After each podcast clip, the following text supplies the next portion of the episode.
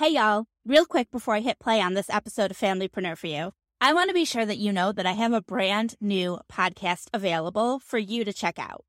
It's called Just Marketing, and you can find it on this podcast platform. Go ahead and search for Just Marketing and hit subscribe so you don't miss anything. Then come back here and listen to this episode of Familypreneur. It'll still be here waiting for you.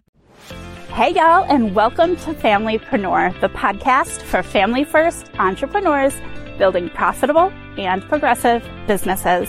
If we haven't met yet, I'm your host, Meg Brunson, and my pronouns are she, her. Before we get started, I want to remind you that this podcast episode isn't going to change a thing in your business unless you take action. And the best way to follow through is by joining us inside of the Familypreneur Business Accelerator. It's where we work, win, celebrate, and grow together. Head over to familypreneur.co to join us today. All right, let's do this. Hey, Familypreneurs. Thank you so much for joining us again for another episode. Today, I'm very excited to have Shohreh Davidi with us here today. Shohreh is a self-trust coach for queer folks and their accomplices, a writer, and the host of Conjuring Up Courage podcast. She's dedicated to helping people move through self-doubt and shame so they can live their lives with intention and step into their mother effing magic. Thank you, Shohreh. Thank you so much for being here with us today. Thank you so much for having me. I'm really excited to have this conversation with you today. Oh, I am too. I feel like self-doubt, lack of self-confidence, imposter syndrome, like these are all things that entrepreneurs face and deal with every day, it feels like. And it pops its head back up frequently throughout our experience. Mm-hmm. So I cannot wait to really dive into this topic with you and gain some clarity on how to get out of that self-doubt mindset. Yeah, it's definitely something that entrepreneurs in particular deal with so often just because of the nature of what we're doing. We're trying to go out in the world and create something. And for a lot of us, our business is an extension of us. And so any of those self-doubts, fears that we have about ourselves, core to our person are going to eke out into our businesses and what we're trying to do in the world for our careers. And so it makes perfect sense to me that those things pop up in this space as well. And you call them, you reference the ghosts of self-doubt. Can you talk about that term and where these ghosts come from and what we do when we face them? Yeah. So the ghost of self-doubt is a term that I invented, and I like it because it's very visual and I think it can help people to understand this concept better. So the ghosts of self-doubt are essentially the voices that we have in our heads that don't belong to us. So they come from a variety of sources. This is going to be the voices that you heard growing up from people who are in your life. So parents and caregivers tends to be a big one. If you had influential teachers or other adults in your life, those voices may be in your head. Could be from past partners. It could be from even people you only interacted with for a short span of time, like a college roommate that you lived with for 1 year, may have had an influence on you that's still living on in your head. And these are just like the actual human examples, because some of the other voices in our head belong to systems, the different systems of oppression that we're all navigating every day. So depending on what identities you hold, you may have voices in your head that stem from white supremacy, that stem from the cis heteronormative society that we live in, and all these other different things as well. And so these voices are in there and they're just kind of poking and prodding you and trying to shape who you are and how you show up in this world. So you're getting a lot of these should voices that are like, you should do this if you want to be blank, if you want to be a good parent, if you want to be a great entrepreneur, if you want to be like the ideal queer person, whatever it may be that you fill in that blank with. And making you feel like if you don't do it the way that these voices are telling you that you should, that something is wrong with you, that you're broken, that you are not doing it the right way, and you need to fix yourself. And what's really difficult about these voices is that because they start at such a young age, and many of the voices that we have, we've just grown up with. We've had them for decades, depending on how old you are. they can start to make you think that it's actually your own voice. And people really struggle to differentiate between what is it that I want? What's my inner voice saying to me? And what is it that's actually not my own, that I learned from somewhere else, that someone told me is the right thing, but maybe it doesn't align with your values. Maybe it doesn't align with the kind of life that you want to live or the kind of business that you want to run. And the work that I do is helping people to separate those two things out because it can be really tricky. Yeah, I can imagine. I feel like the more and more you listen to any type of advice, the more you just believe that that's the way it is. And we are in such a black and white, a binary world where there's a right way and a wrong way. Mm-hmm. And like we're taught not to see those shades of gray in between that binary. Yeah, exactly. We are very much taught that like there's a box and you need to be in the box, and anything outside of the box, it's other, it's bad. Don't deal with that. Don't be a part of that, or there's going to be consequences associated with it. And like you said, this can be any little thing. So I've had clients where maybe they read a piece of dieting advice in a magazine when they were 13, and they just took it as the gospel truth. And it's been in their brain ever since. This thing that I read is true. Maybe it's like, you're not supposed to eat breakfast after a certain time, or breakfast is the most important meal of the day. That's a better one that everyone's like, breakfast is the most important meal of the day. But they've never actually gone to think about like, well, is that true for me? Does this make sense for my life? Is it true in general? Like if I actually researched this, is this a fact that everyone, knows is true? Or is it actually not make sense for me? And I've just been living according to it anyway, because it was something that I read at one time. And to be fair, our brains are biologically programmed to do this, because when we take something as fact and our brain is like, yep, check mark, that's that thing, it's way easier for us to function because we can't constantly be taking in, new information. So if we're like, yeah, that's a thing, that's just a truth, then we can build the rest of our lives around it. But if we never go back and examine, is that actually the truth or my truth? That's where we start to get into lives that don't feel good. And we're like, you know what? I'm feeling kind of crappy and I feel like I'm out of alignment, but I don't know why that is. And it's usually because these voices have been manipulating how we're living. We haven't taken the time to figure out, well, how do I want to be living? I love that you provided that example, and it made me think back to like a real life example that happened in my house the other day where my kiddo asked about the color of our blood. And I said, well, it's blue inside your body and it's only red when it hits like the outside, when it hits oxygen. And my husband was like, I think that was disproven. And we had to go through this whole process of like researching. And sure enough, I was wrong. But like, I felt like, I mean, it's such a little margin, but I felt like my whole world like changed. Like I was so confident that was the truth. So I love examples like that, because hopefully they help us understand like how these things actually play out in real life. So we know what these are and we know where they come from, but I know you work with your clients to like help them figure out which is which. Are there tips or tricks for us to like be able to identify when it's those ghosts of doubt that we're actually dealing with versus our actual internal voice?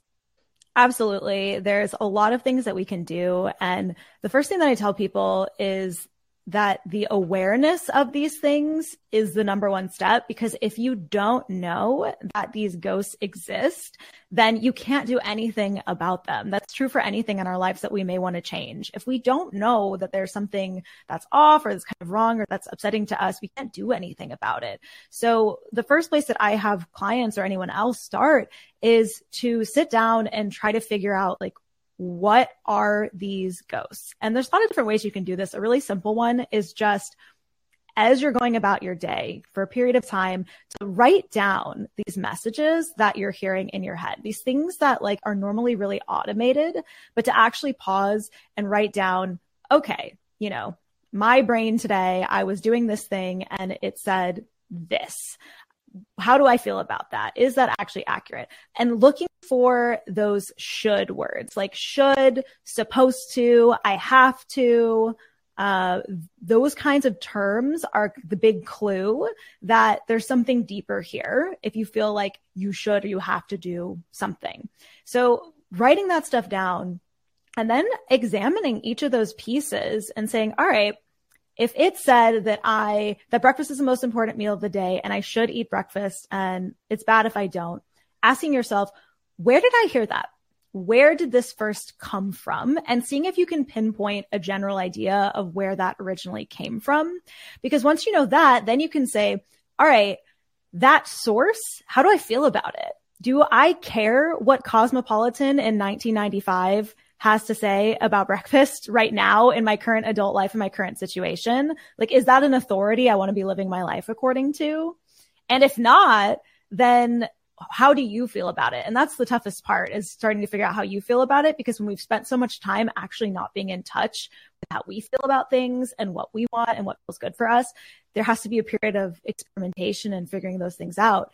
But the very first step is just to become aware and figure out some of these voices, because some of them you'll very quickly realize, like, you don't even have to do much to stop living according to them. Like, you're just like, why have I believed this all of this time? And it's kind of like a little mini revelation. And then others are more tricky, especially the voices that are people maybe still interact with, like the beliefs of your parents that they put upon you, or the things, like I said, these systems of oppression that may not believe those things, but they're a reality in our daily lives. And so figuring out how we can deal with those burdens and work around them can be really tricky too. And I feel like the more privileges we're used to having, the harder it is to acknowledge when those systems of oppression have taken hold on us. Does that make sense? It's like you need to be able to take a step back.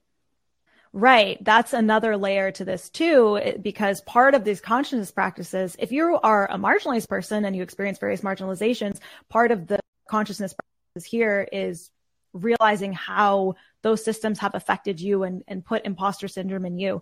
But if you are someone who has more privileges, and we all have privileges of various kinds, so we all need to examine this, but if you're someone who has more privileges, it can be really tough to have that come to your consciousness, of the realization of, oh, I've never had to think about some of this stuff because my privilege has shielded me from having to do so. And I have certain beliefs that actually come from these systems. Like, unpacking that is really tough work. I can relate a lot of this back, as a marketer and somebody who talks a lot about marketing, I can relate this very easily to the situation that many of us find ourselves in, where we have been taught things like to lean into pain points, for example, or to rely on scarcity techniques, like things that are just traditional marketing tactics, but don't actually feel good for us when we're doing them. And we have to deconstruct those voices and learn that there are better ways that can still be efficient and effective. Definitely. And I think what is important to note is that it takes a lot of courage to do that. It takes a lot of courage to go against these voices that we've been told, like, this is the right way, this is the only way, this is the best way, especially when it's something that we feel in our own bodies that, like, this doesn't feel right for me.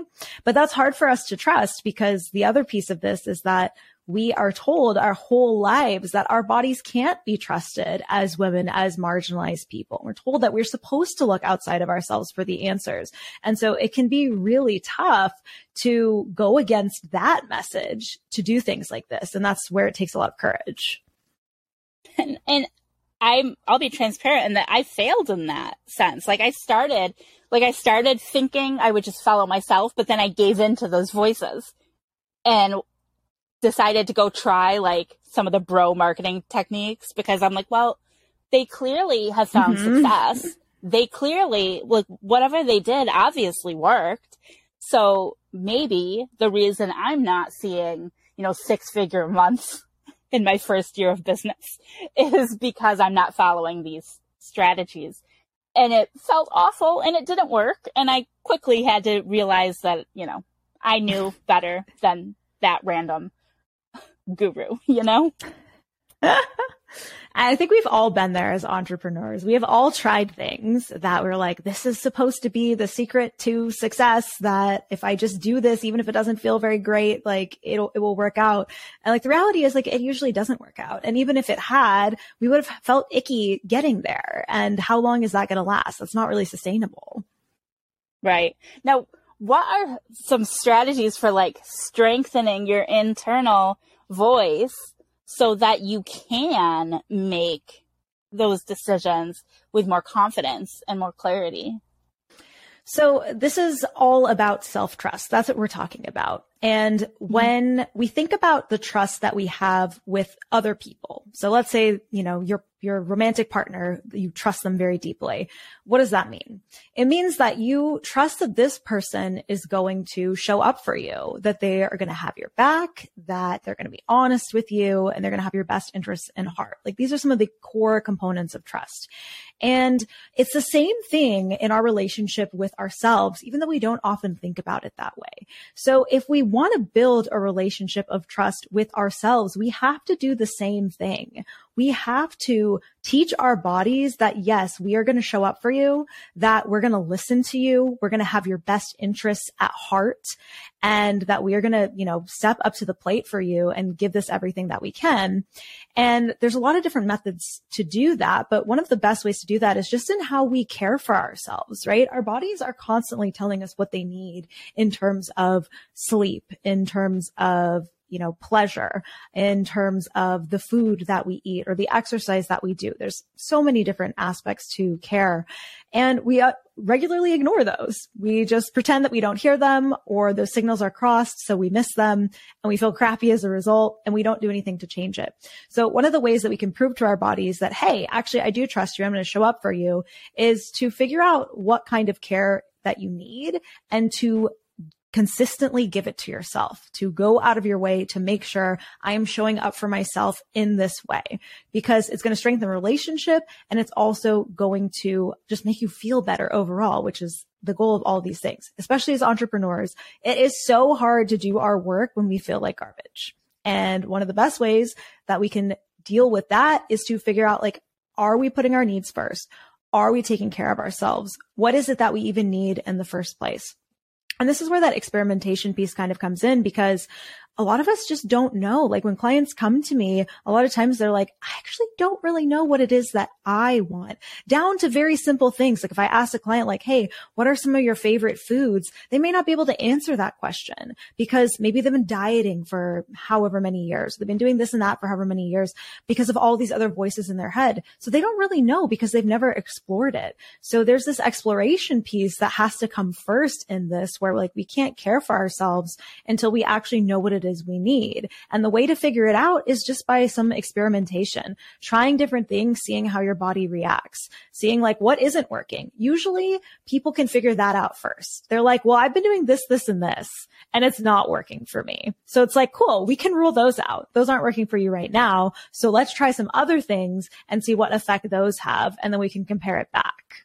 I love that. And I feel like those were my exact thoughts when you were started to go through that. I was like, sometimes I feel like I don't even know what it is that like I know I need to practice some self-care. I know I need to relax. I need to put myself first, but it's like, how, where, what do I need? Right. So I love that process of experimenting and keeping track of what doesn't work, and eventually being able to, you know, hone in on what the most helpful things are for you. And I feel like too, just the concept of self-care, many of our listeners, in addition to being entrepreneurs, are parents or caregivers of some form, whether they're caring for another family member or even just caring for a pet, you know, and it's hard to put yourself first. I feel like we've been conditioned to put the needs of others before the needs of our own. And that kind of brings us full circle with this whole conversation, right? Because we have to be able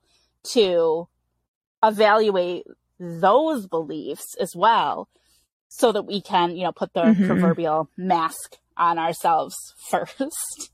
Definitely. And this is where one of the biggest pieces comes in, which is being able to set and maintain boundaries, not only with other people, but also with ourselves. And it is so difficult, especially if you have kids, if you have a family, you have other people you have to care for. But being able to see where is the line between I was conditioned that I come last and everybody else comes before me and my needs don't matter and I am less worthy, and the line between I have children who I love and care for and I want to take care of them, but without also sacrificing yourself. And boundaries are hard, like no matter what situation you're in, especially if you didn't grow up learning about boundaries. Most of us didn't. We maybe have finally heard this term as an adult. We're finally learning like, okay, what can this look like? And it's scary, especially if you have people-pleasing tendencies and you hate the idea that someone might not like you or that someone might react poorly to a boundary that you set. That's why this is something that I call a courage practice, because it's really difficult to do and it takes a lot of courage to step into that. But it is so worth it because, again, this is a way that we teach ourselves that we can be trusted and that we can rely on ourselves when we need something. Is your body needs to trust that you are not going to drop everything for everybody else and you're going to put its needs first and that they're going to be a top priority for you. The same way, again, going back to the example of trust with a partner, your partner needs to trust that too. If you're spending all your time on work, on other people, on other things, and none on your partner, that's going to cause an issue in the relationship. And they're going to feel like, why are you not setting boundaries with these other people and prioritizing me? And it's the same thing with ourselves. So good. So good. I feel like you've just opened all of these doors. And now I'm aware, and I think we all probably are, of how many different, areas of our lives we could do this work in. Where can people continue to connect with you, learn from you, work with you? Yeah. So I am very active on the internet. My username is Shohreh Davidi. It's just my first and last name everywhere. I'm most active on Instagram and on TikTok. I also have a newsletter called the Queer Agenda, which I try to send out a few times a month. You can sign up for that on my website, which is shohrehdavidi.com. Specifically, you can get to that at shohrehdavidi.com/subscribe. And then you also mentioned at the beginning, I'm a podcaster. So I have a podcast called Conjuring Up Courage. There's over 130 episodes. So there's tons of great self-trust stuff to delve into there as well. And I just want to say, I consider myself to be a creative, and I love your website. So I feel like people just need to go and spend some time on your website. I just love it. I feel everything about it.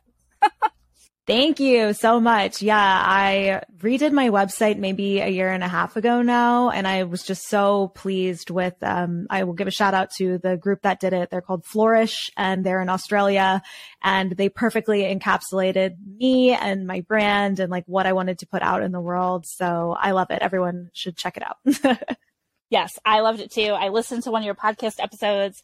I love that too. Highly, highly, highly encourage you to go check out everything that Shohreh is doing in the world. And I want to thank you so much for being with us today to share your wisdom and your insight with all of us. I know I, for one, we deal with self-doubt, and we really need to continuously work on getting ourselves to a place where we're more self-trusting. So thank you so much for helping us to take those first steps. You're very welcome. It's my pleasure. All right. That is it for this episode of Familypreneur. Join us inside of the Familypreneur Business Accelerator to follow through on the action steps from this episode alongside an incredibly supportive community. Plus, access our robust training vault and a variety of exclusive monthly virtual events, including co-working, happy hours, and bonus training sessions. Head over to familypreneur.co and join us today. Until next time, I'll see you over in the Familypreneur Business Accelerator. Bye for now.